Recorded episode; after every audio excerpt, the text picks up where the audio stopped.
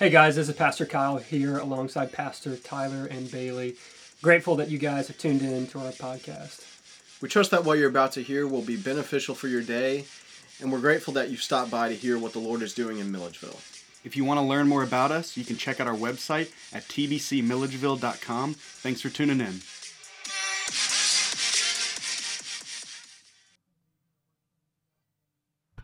Um, there we are. Grateful to be here worshiping with you guys again this morning. Um, Bailey mentioned this in the intro, but if you guys have one of those welcome cards, uh, don't forget, uh, we desperately love to pray for you guys as your elders. So please take the time to fill those out and drop them off in the coffee can on the way back out. So if I'm looking down, I know you're either taking notes or you're filling out those cards. Um, we love to be able to pray for you guys. Um, but if you have your Bibles, be finding your way to Psalm 16. It's the psalm that the ladies just sang for us. Uh, we're going to really just exposit our way through this entire chapter here as we're continuing uh, in a sermon series that we've entitled Psalms Worship. So, over the course of the past 10 weeks, if you've been here, we have been walking through Psalms of worship. We're simply asking one question How do we properly worship God at any point in our life? So, we started out this series, this journey, by starting uh, when life is good, when life is going well, how do we worship? So, we took a look at uh, Psalms of hymns, so songs of everything going well when we praise the Lord for all the blessings that He's done for us. From there, we went into Psalms of uh, trust. Those are when you really have to trust God when things are seemingly falling apart all around you. And Tyler did a great job for us last week, capping our study through Psalms of Lament of how do we worship God when we're in the pit? How do we worship God when everything has fallen down around us? When we need Him, how do we worship? So we're going to begin today uh, out of that pit, out of that lament into joy. So if you guys are looking at Scripture with me this morning, that's our, our goal, is we're going to be asking one question how does lament lead to joy? That's going to be our focus this morning. How does lament lead to joy? Because God, as we talked about in lament, has sovereignly given us uh, areas in our life that we are to lament over and in. And ultimately, those laments will be turned to joy for His good and uh, our good and His glory. So um, let's start by reading the psalm together, and we'll pray and we'll jump in to see. Uh, what David, uh, what the Lord has to say through David in the psalm. Verse 1 starts by saying this Preserve me, O God, for in you I take refuge. I say to the Lord, You are my Lord. I have no good apart from you. As for the saints in the land, they are the excellent ones, in whom is all my delight.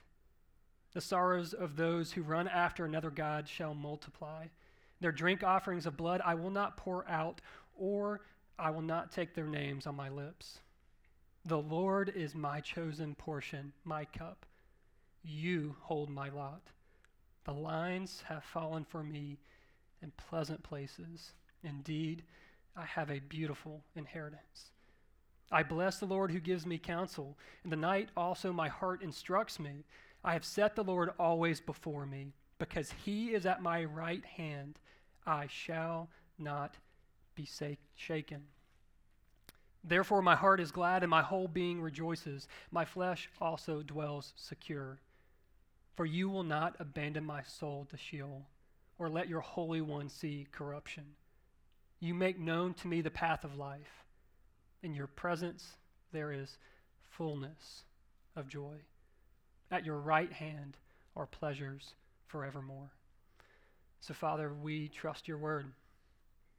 What else can we do? What else should we do? So, we come in looking to your word to see what it has to say about us, what it has to say about you, about your glory, your kingdom, your good news to us.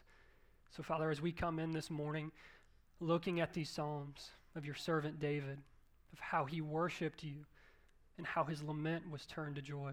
God, it's our prayer that you would do the same for us. Spirit, we ask that you would instruct our minds, that would inform our hearts, that would give action to our hands to live out your gospel every single day. Father, I pray that you would soften hearts already, that you would already be at work in your people, that you would remove anything I have to say, that it would all be for your name and your glory. God, you promise that your name and your word will be magnified, that it will go out and accomplish the purpose for which it was sent. God, we believe that this morning. Would you nourish us? Would you encourage us? Would you rebuke us if need be? Father, all of this is for your name and for your glory. Amen. Amen. So, as we're taking a look at the text this morning, let's start together uh, really in the first section we're going to see here, verses 1 through 7. What we're going to see here is lament is leading to dependence. Over these seven verses here, we've got a sentence here that uh, we'll keep up on the screen for you guys. You can take notes on, but just keep this in mind over these next seven verses. Here we're going to see that David cries out in lament. Preserve me, O God. We get to see that in verse 1 when it literally starts by saying, Preserve me, O God, for in you I take refuge. But he says, Preserve me, O God.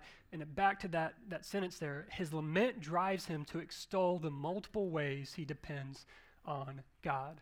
So, what we get to see here from the outset is there is a lament going out. This is that lament we're talking about that we just finished that series on of how do we move from lament to joy.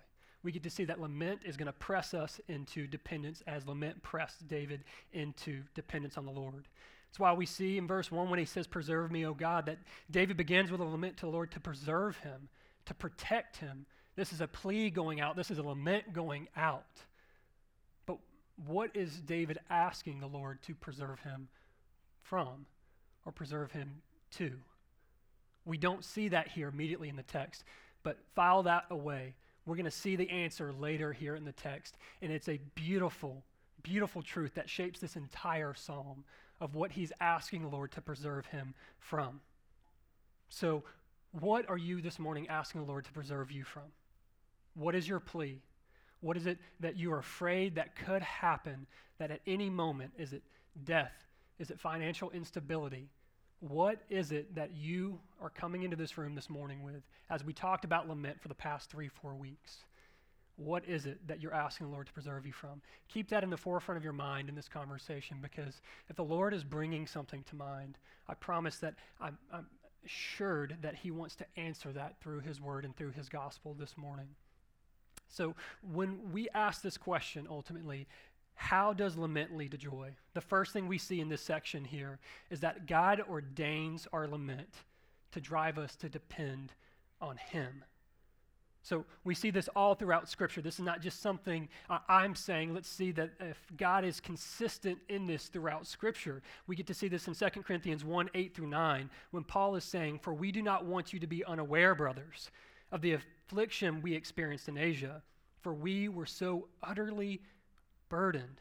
There's that burden, there's that lament. Beyond our strength, that we despaired of life itself.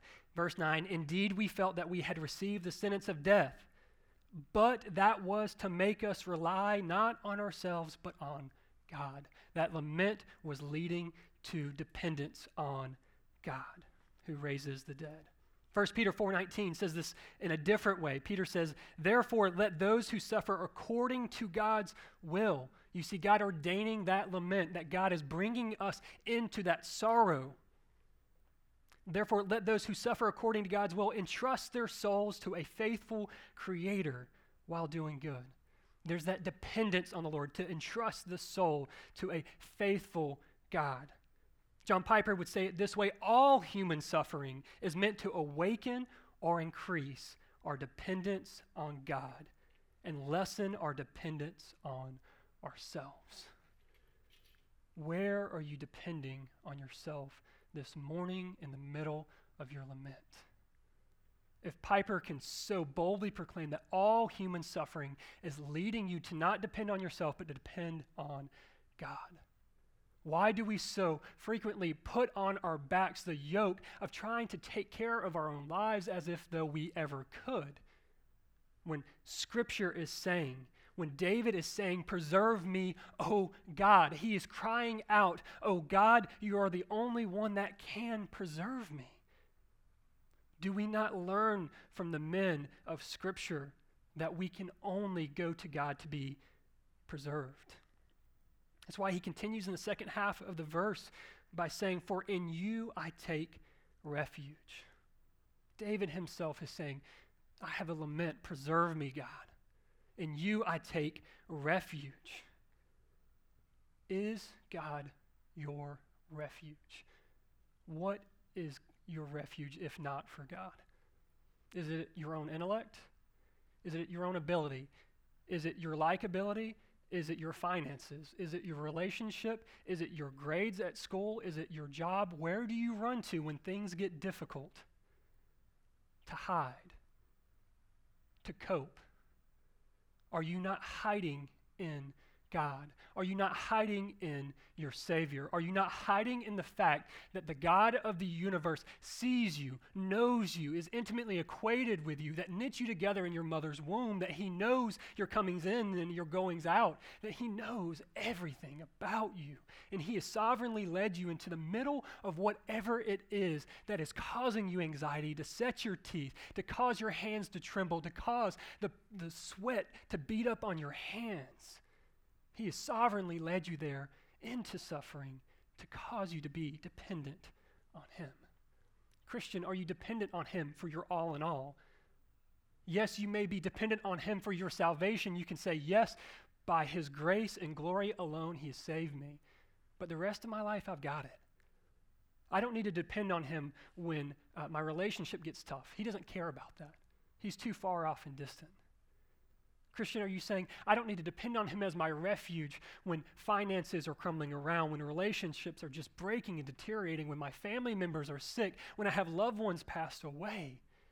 Are you hiding in your Savior? If you can't say that you've ever thought of God as a Savior, as a refuge, but you've seen God as far off and distant and angry because of your sin, let me be very clear. Scripture does say that there is wrath pent up towards sin, but praise be to God that He poured it out on Jesus Christ, His Son, on the cross. Have you never considered that God is a place to hide in from His wrath? It's a beautiful dichotomy of God that we get to see that although there is wrath due our sin, there is grace found in Him as well.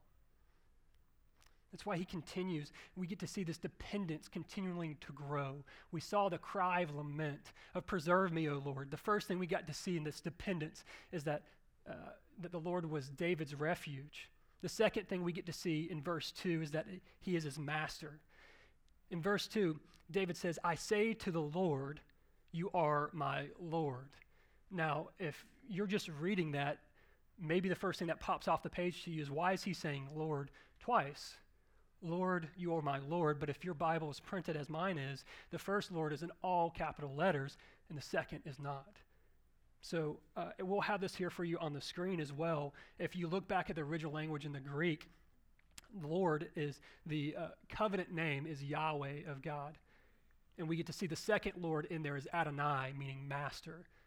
So, what David is saying here in the text, he's saying Yahweh, God, the covenant God, the one in whom I'm trusting in, the one who has called this people of Israelites to be.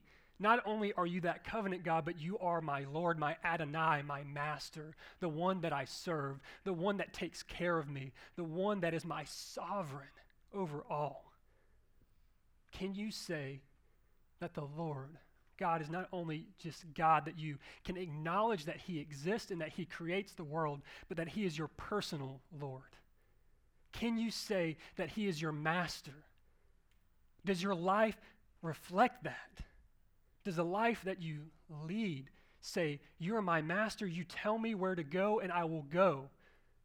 As we see scripture, when Matthew says to take up my cross and follow me daily, what Jesus said there, if he's your Lord, you say, Yes, Lord, I go where you send me.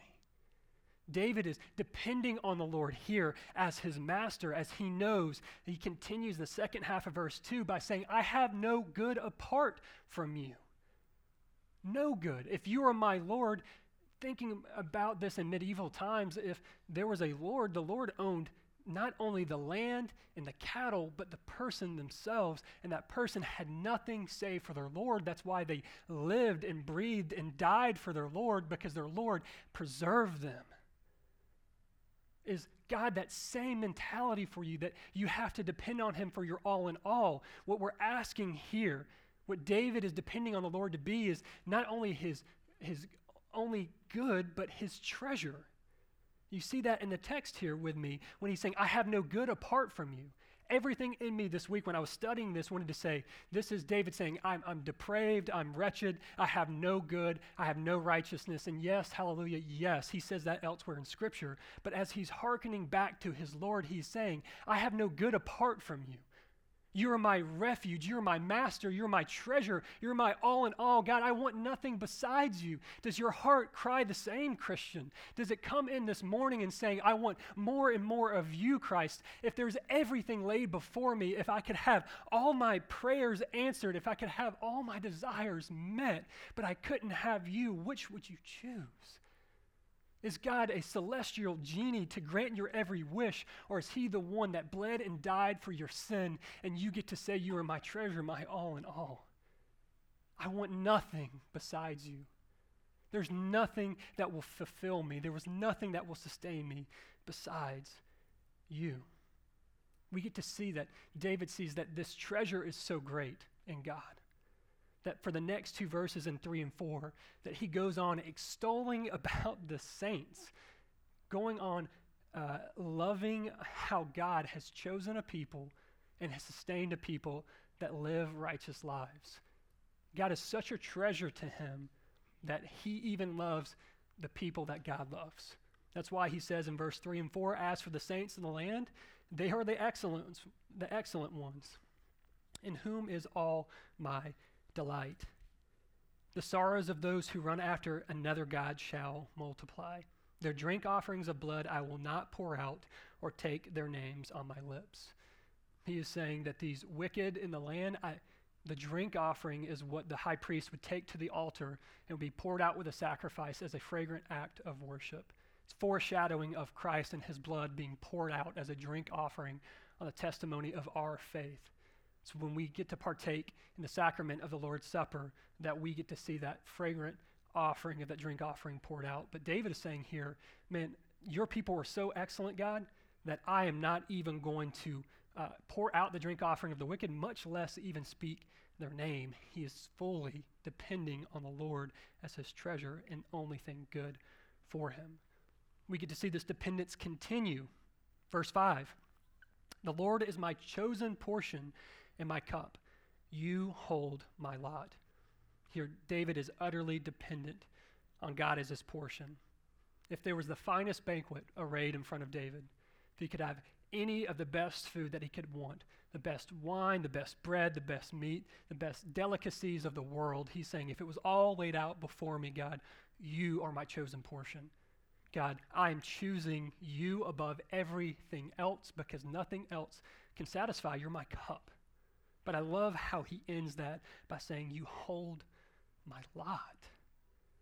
Again, if he is depending on God to be his refuge, his treasure, his master, his sovereign, God is sovereign over everything in your life. I love in Proverbs when it says, The die is cast into lap, but the decision belongs to the Lord. The chariot is made ready for battle, but the decision belongs to the Lord. God is sovereign over all, or he is not sovereign at all. And David is understanding this and is saying, God, you have led me to this banquet. God, you have been my treasure. You've been my portion. What else would I choose? Why else would I choose anything else? You hold my lot. You know everything about me, and you have orchestrated it all together for my good and your glory. How often do you pause and meditate on where you would be if not for God's sovereign hand over your life. If God had not ordained you to be in this room before the foundation of the earth to hear his gospel proclaimed, to be in the city that you're in where you can hear the gospel freely proclaimed, to be in a country where you have scripture written in your own language. Where would you be if not for the grace of God? Where would you be if not for Calvary? Where would you be if God had not led you to exactly where you are right now?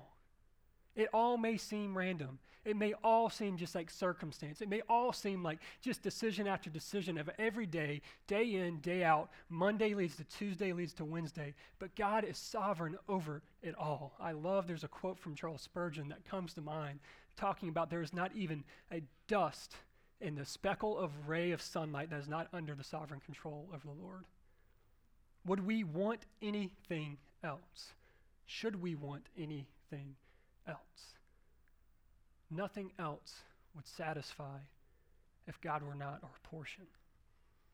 Is God your portion? Is He your chosen portion if everything were laid out before you? Let's be honest with ourselves. If it not for the grace and sovereign will of the Lord, Scripture is clear. We would not choose God. We are dead in our trespasses and sin, following after the course of the world, following after the prince of the power of the air, by nature children of wrath. None are righteous, no, not one. If God had not chosen us, delighted in us, we would want nothing to do with him. But we continue, we get to see that this dependence continues even still on the Lord in verse 6. Verse 6 says, The lines have fallen for me in pleasant places. Indeed, I have a beautiful inheritance. I, I love that what David is saying here, that his inheritance is not this tangible wealth, is not something that he can put a price on, is not land, is not uh, merchandise, is not anything save for God Himself. How do we know that? If you're looking at verse 6, when he is saying, uh, The lines have fallen for me in pleasant places. Indeed, I have a beautiful inheritance. That pleasant places, the Hebrew word for that is namim, which means pleasant places. But also, you get to see if we flip uh, to verse 11 at the tail end, we get to see that same Hebrew word is used when he says, At your right hand are pleasures forevermore. So we get to see pleasant places, pleasures, are all found in the presence of God. What David is saying for here is that these lines that have hemmed him in is not territorial. He's not just speaking to land here, Lord, you've given me inheritance of land. But what he's saying, why they have fallen in pleasant places, is because that is the sovereign act of the Lord hemming you in to himself that He is bringing you in to His presence. And why you have a beautiful inheritance is because you have a beautiful inheritance in God. So, in the middle of your lament that is driving you to depend on the Lord, the Lord beautifully comes alongside you and hems you into himself and says, I am your inheritance. Even if you don't get what you're hoping for here on this earth, and this lament literally means the end of your physical life, take heart, take joy, because there is a tomorrow, there is a day where I will be your inheritance. Everything that you're wanting here that's temporal, that will be fleeting, that will be passing away you will find fullness in me. How often do we look at God for things instead of looking at God for being the one that we want? What are you asking God for right now in your prayers? As we're going through as a missional community right now, we're talking often about this, about our prayer life, about what we're praying for. Is your prayer more often than not revolved around temporal, fleeting pleasures. That if you were to hold them up to eternity, to the sovereign, holy God of the universe, they would not compare. Now, don't get me wrong, there's nothing wrong with wanting to have comfort.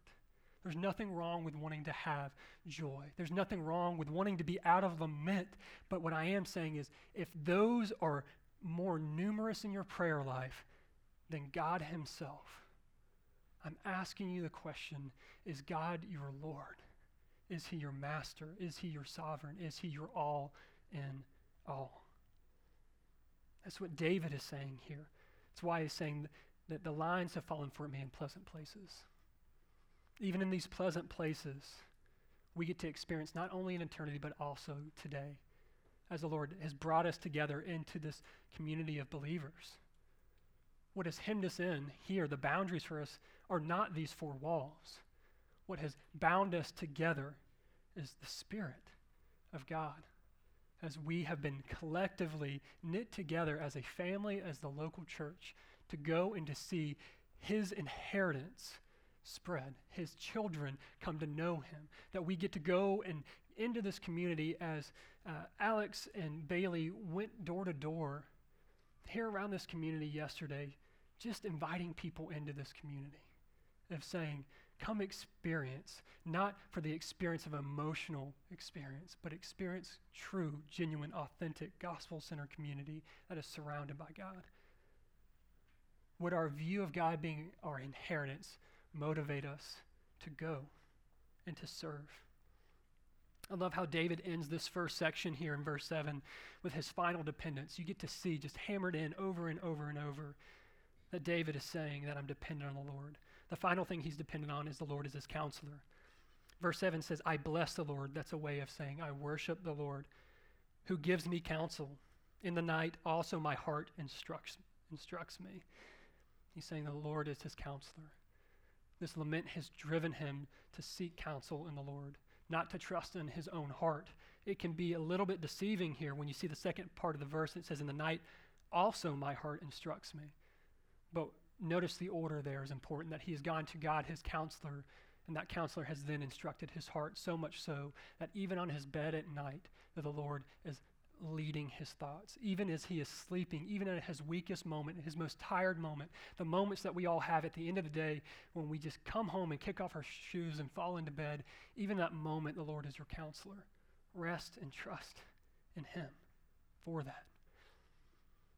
Maybe a, a bow to put on this whole section for us of this lament driving us into dependence on the Lord is an illustration that maybe if you've been in church, you've heard for a while of how a good shepherd, if a sheep goes astray, what he does. A good shepherd, if a sheep continually is going astray, will break the legs of that sheep and carry him on his back until his legs heal. And every single time for the rest of that sheep's life, he will follow closely by the shepherd that we get to see in the middle of our lament if it takes the Lord ordaining us to be broken, if He must break our legs to keep us dependent on Him, praise God. But even more so, how beautiful it was that we should have been broken for our sin and that Christ was broken instead.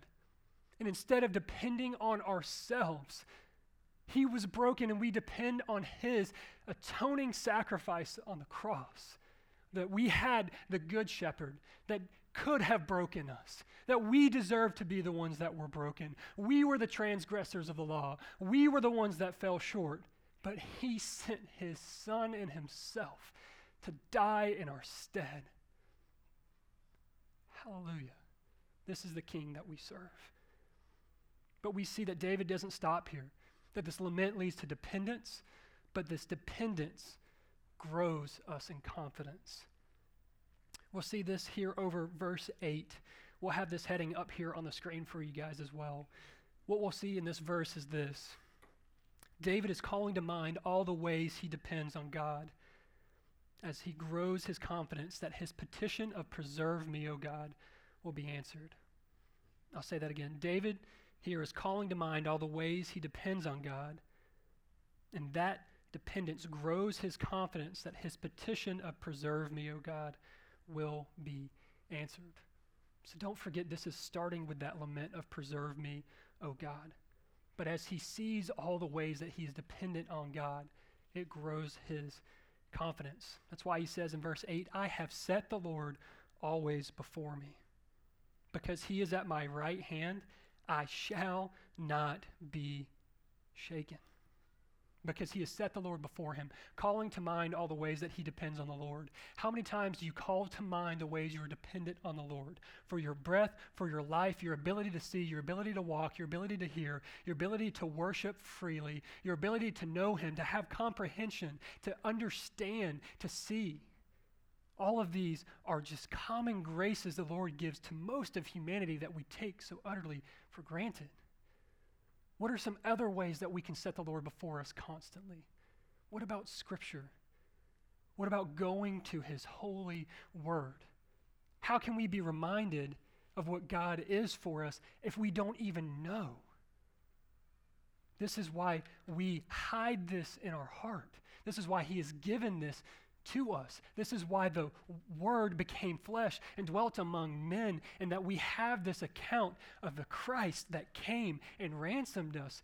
How can you be dependent on a God you don't know? How can you say, I am a Christian of a God you don't serve? How can you say that I'm a follower of Christ and you don't even know what Christ did?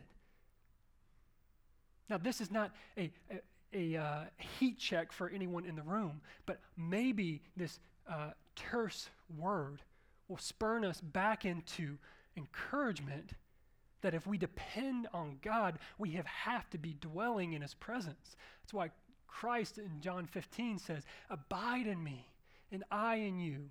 For apart from me, you can do nothing.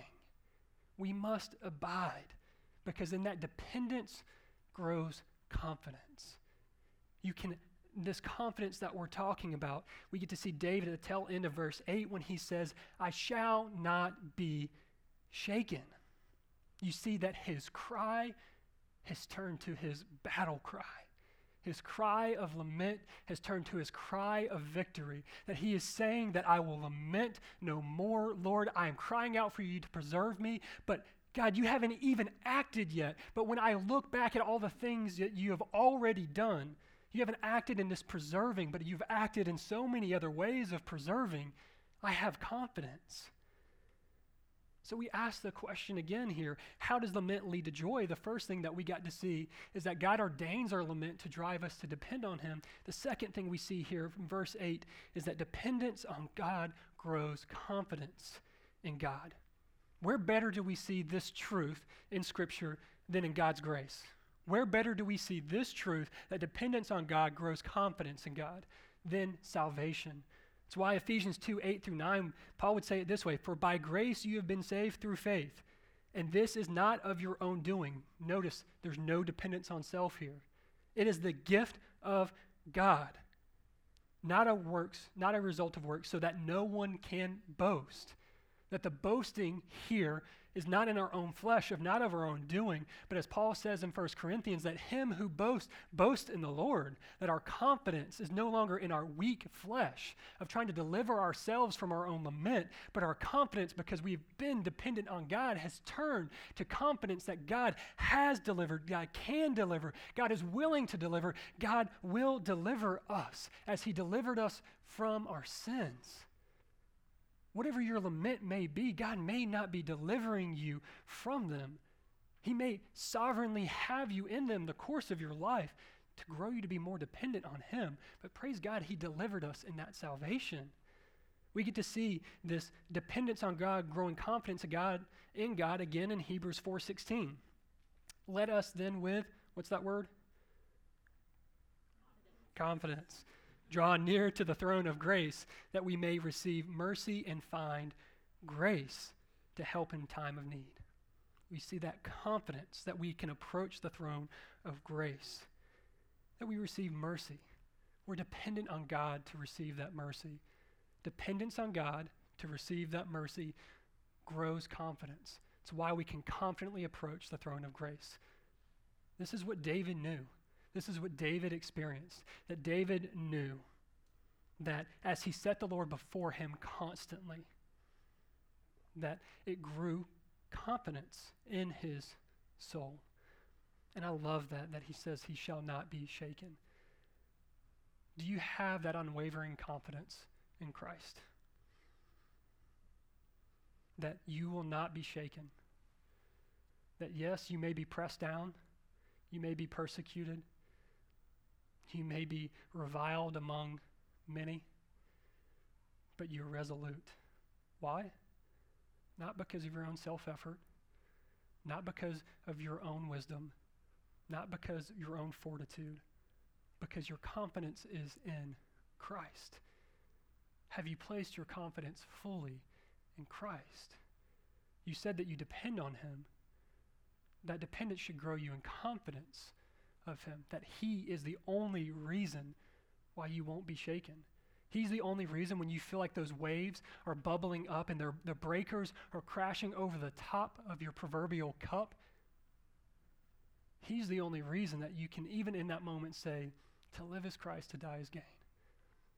Your confidence is not so much in deliverance, from, but deliverance to Christ.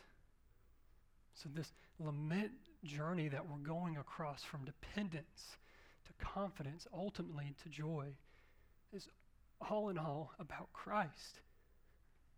I think of this silly illustration of when I'm thinking about dependence on Christ and how it grows confidence in Christ. So maybe this might help you. Um, went on a cruise and went ziplining one time, and it was over this huge canopy. It was like a 200 foot drop, and hands were shaking. Uh, I'm like, how do I truly depend on this zip line and one little carabiner that's like skinny as I am, like holding me to that? How do I depend on that? Well, the first one, they just pushed me out of the canopy and I screamed like a little girl. And halfway down, I realized, hey, this is kind of fun. And then, then you go from tree to tree to tree to tree. And by the second or the third tree, complete confidence, not even worrying about that carabiner anymore, not even worrying. I, I, I'm depending full hearted on it. Is that your same mentality with Christ? Do you realize that you're utterly dependent on Christ? If not for that carabiner, I had no hope. I was following. I had to be utterly dependent on it. Because you see, the more confidence we have in Christ's righteousness, the more confidence we have to walk around because we're no longer confident in our own ability or our own flesh. Right? Nothing kills your confidence in Christ more than you thinking you have to earn it or keep it. If you are resting in Christ for your righteousness alone, you will have confidence. How many of you guys, don't even have to show hands, have ever doubted whether or not God has saved you? Whether or not His grace is sufficient, whether or not you are truly saved in Christ. The best remedy for that is remembering it had nothing to do with you, but everything to do with your Savior, that His perfect life purchased your righteousness. So, yes, you will fall down daily, but by God's grace and the sustaining work of the Holy Spirit in this covenant community here, the Lord will pick you up, this community will come around you and you will continue that race, not confident in us, not confident in yourself, but confident in the work of Christ on the cross and that He is sustaining and growing and shaping you. We get to see as David wraps up these final three verses here, um, verses 9, 10, 11, we get to see that lament that drove him in dependence, that dependence that grew confidence in him. And finally, we'll see this confidence burst fullness of joy here in these three verses, what we'll see is this David's confidence that he will be preserved by God births fullness of joy in God. David's confidence then bursts fullness of joy. David's confidence that he will be preserved by God births fullness of joy in God. We see this beginning in verse 9. David says, Therefore. Now, you guys have all heard the, the pastor phrase, if you see therefore, what's that therefore for? If we look back at verse 8, where we just came from, that he will not be shaken. Because he's not shaken, his heart is glad. And my whole being rejoices, and my flesh also dwells secure. Because of the confidence that he will be preserved, he rejoices. Now, remember at the beginning of this when I said, Preserve me, O God, but from what? And how we didn't have the answer. Just tune in here. This is where we're going to get this answer that will really tie a beautiful picture on this entire psalm for David. We get to see what David here is talking about. He hints at in the next verse. He's talking about, uh, excuse me, in the current verse, when he says, My heart is glad, my whole being, my flesh. Notice he's talking about his body here, my heart, my whole being, my flesh also dwells secure.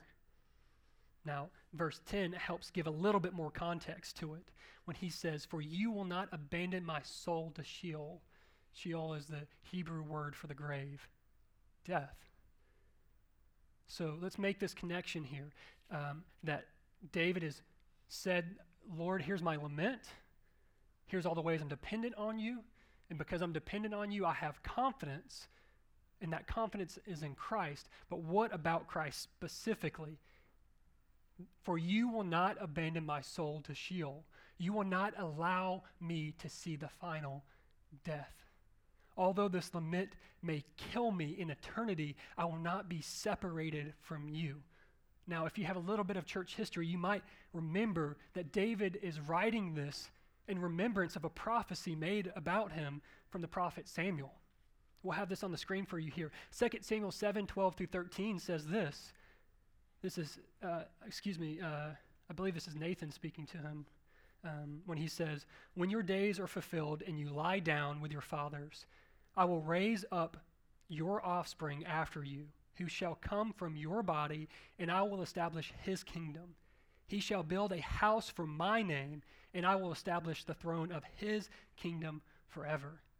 Now, this is a twofold prophecy of what Nathan was saying here to David is saying that someone from your lineage is going to build a household. So Solomon fulfills that and builds the temple where the Lord dwells. But notice in verse 13, he shall build a house for my name, and I will establish the throne of his kingdom forever.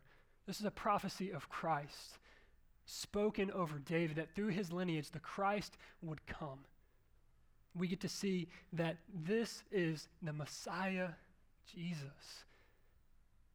And that's why when we see at Pentecost in Acts 2 that we get to see Peter make this connection, we get the benefit of living on this side of history. When David had that spoken over him, I'm sure he was thinking, I'm not sure how this is going to happen.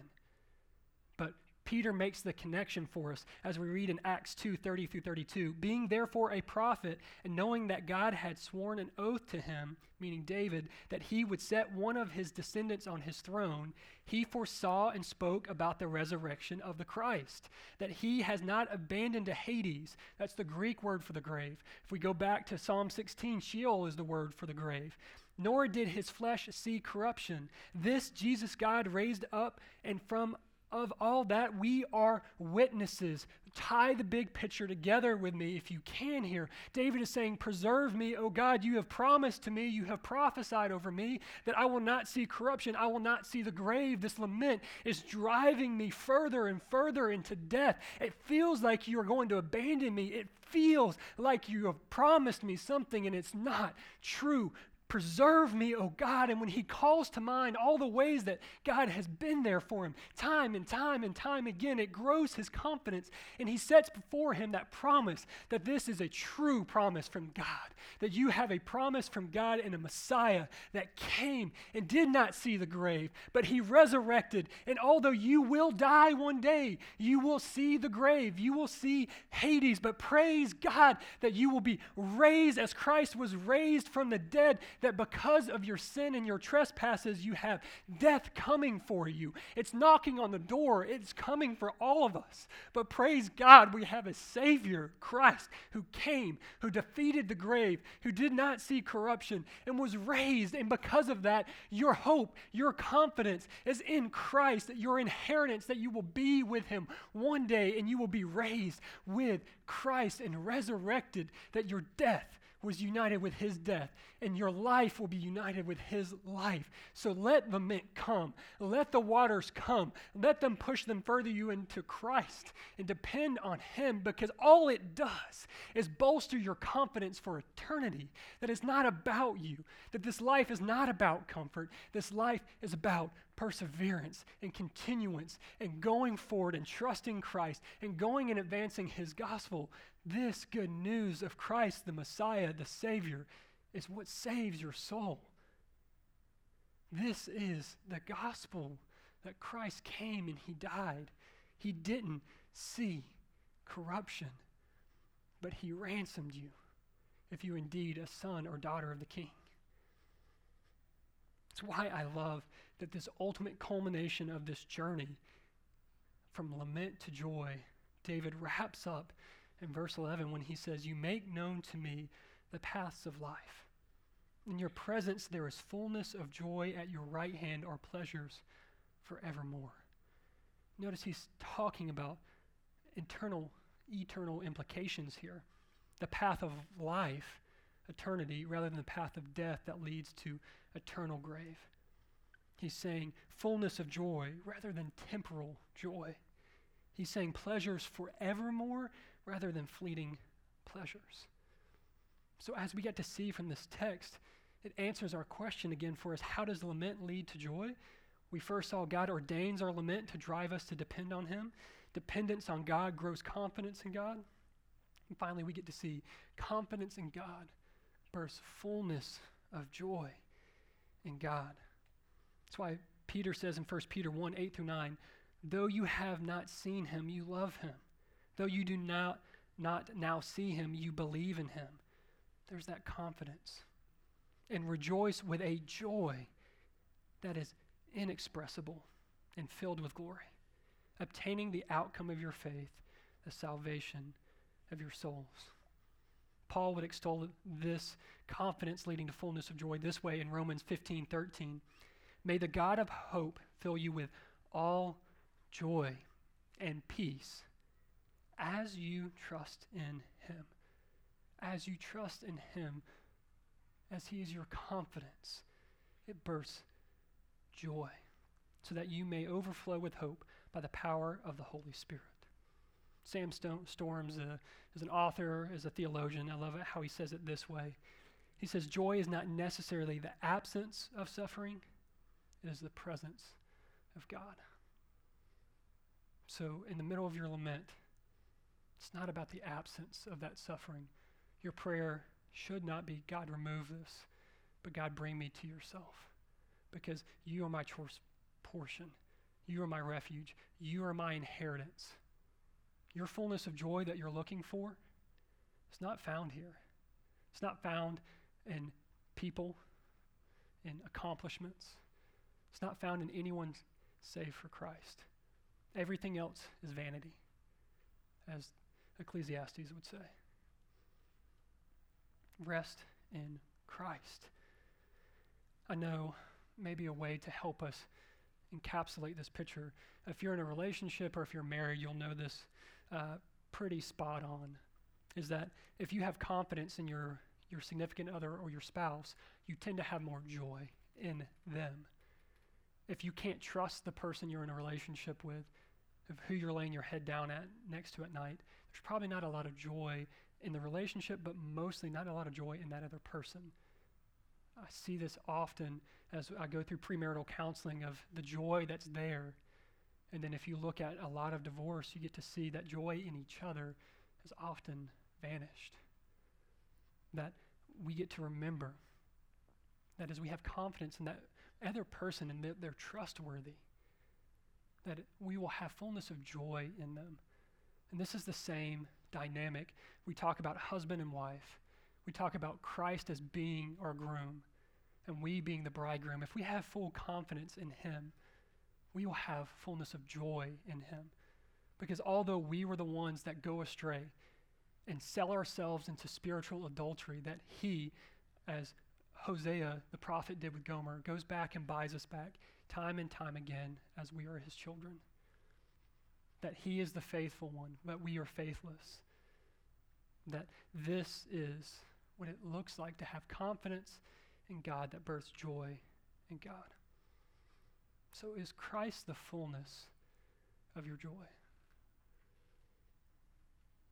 Is He the only thing that brings you joy, not happiness? Let's define some terms. Not happiness that can come and go, that ebbs and flows and has ups and downs. But what makes you resolute in Christ? I can tell you if you're looking for unbridled joy in God, if you've never thought you could have joy in God, maybe you haven't understood the God of Scripture like you thought you have. Maybe you have bought into something known as cultural Christianity.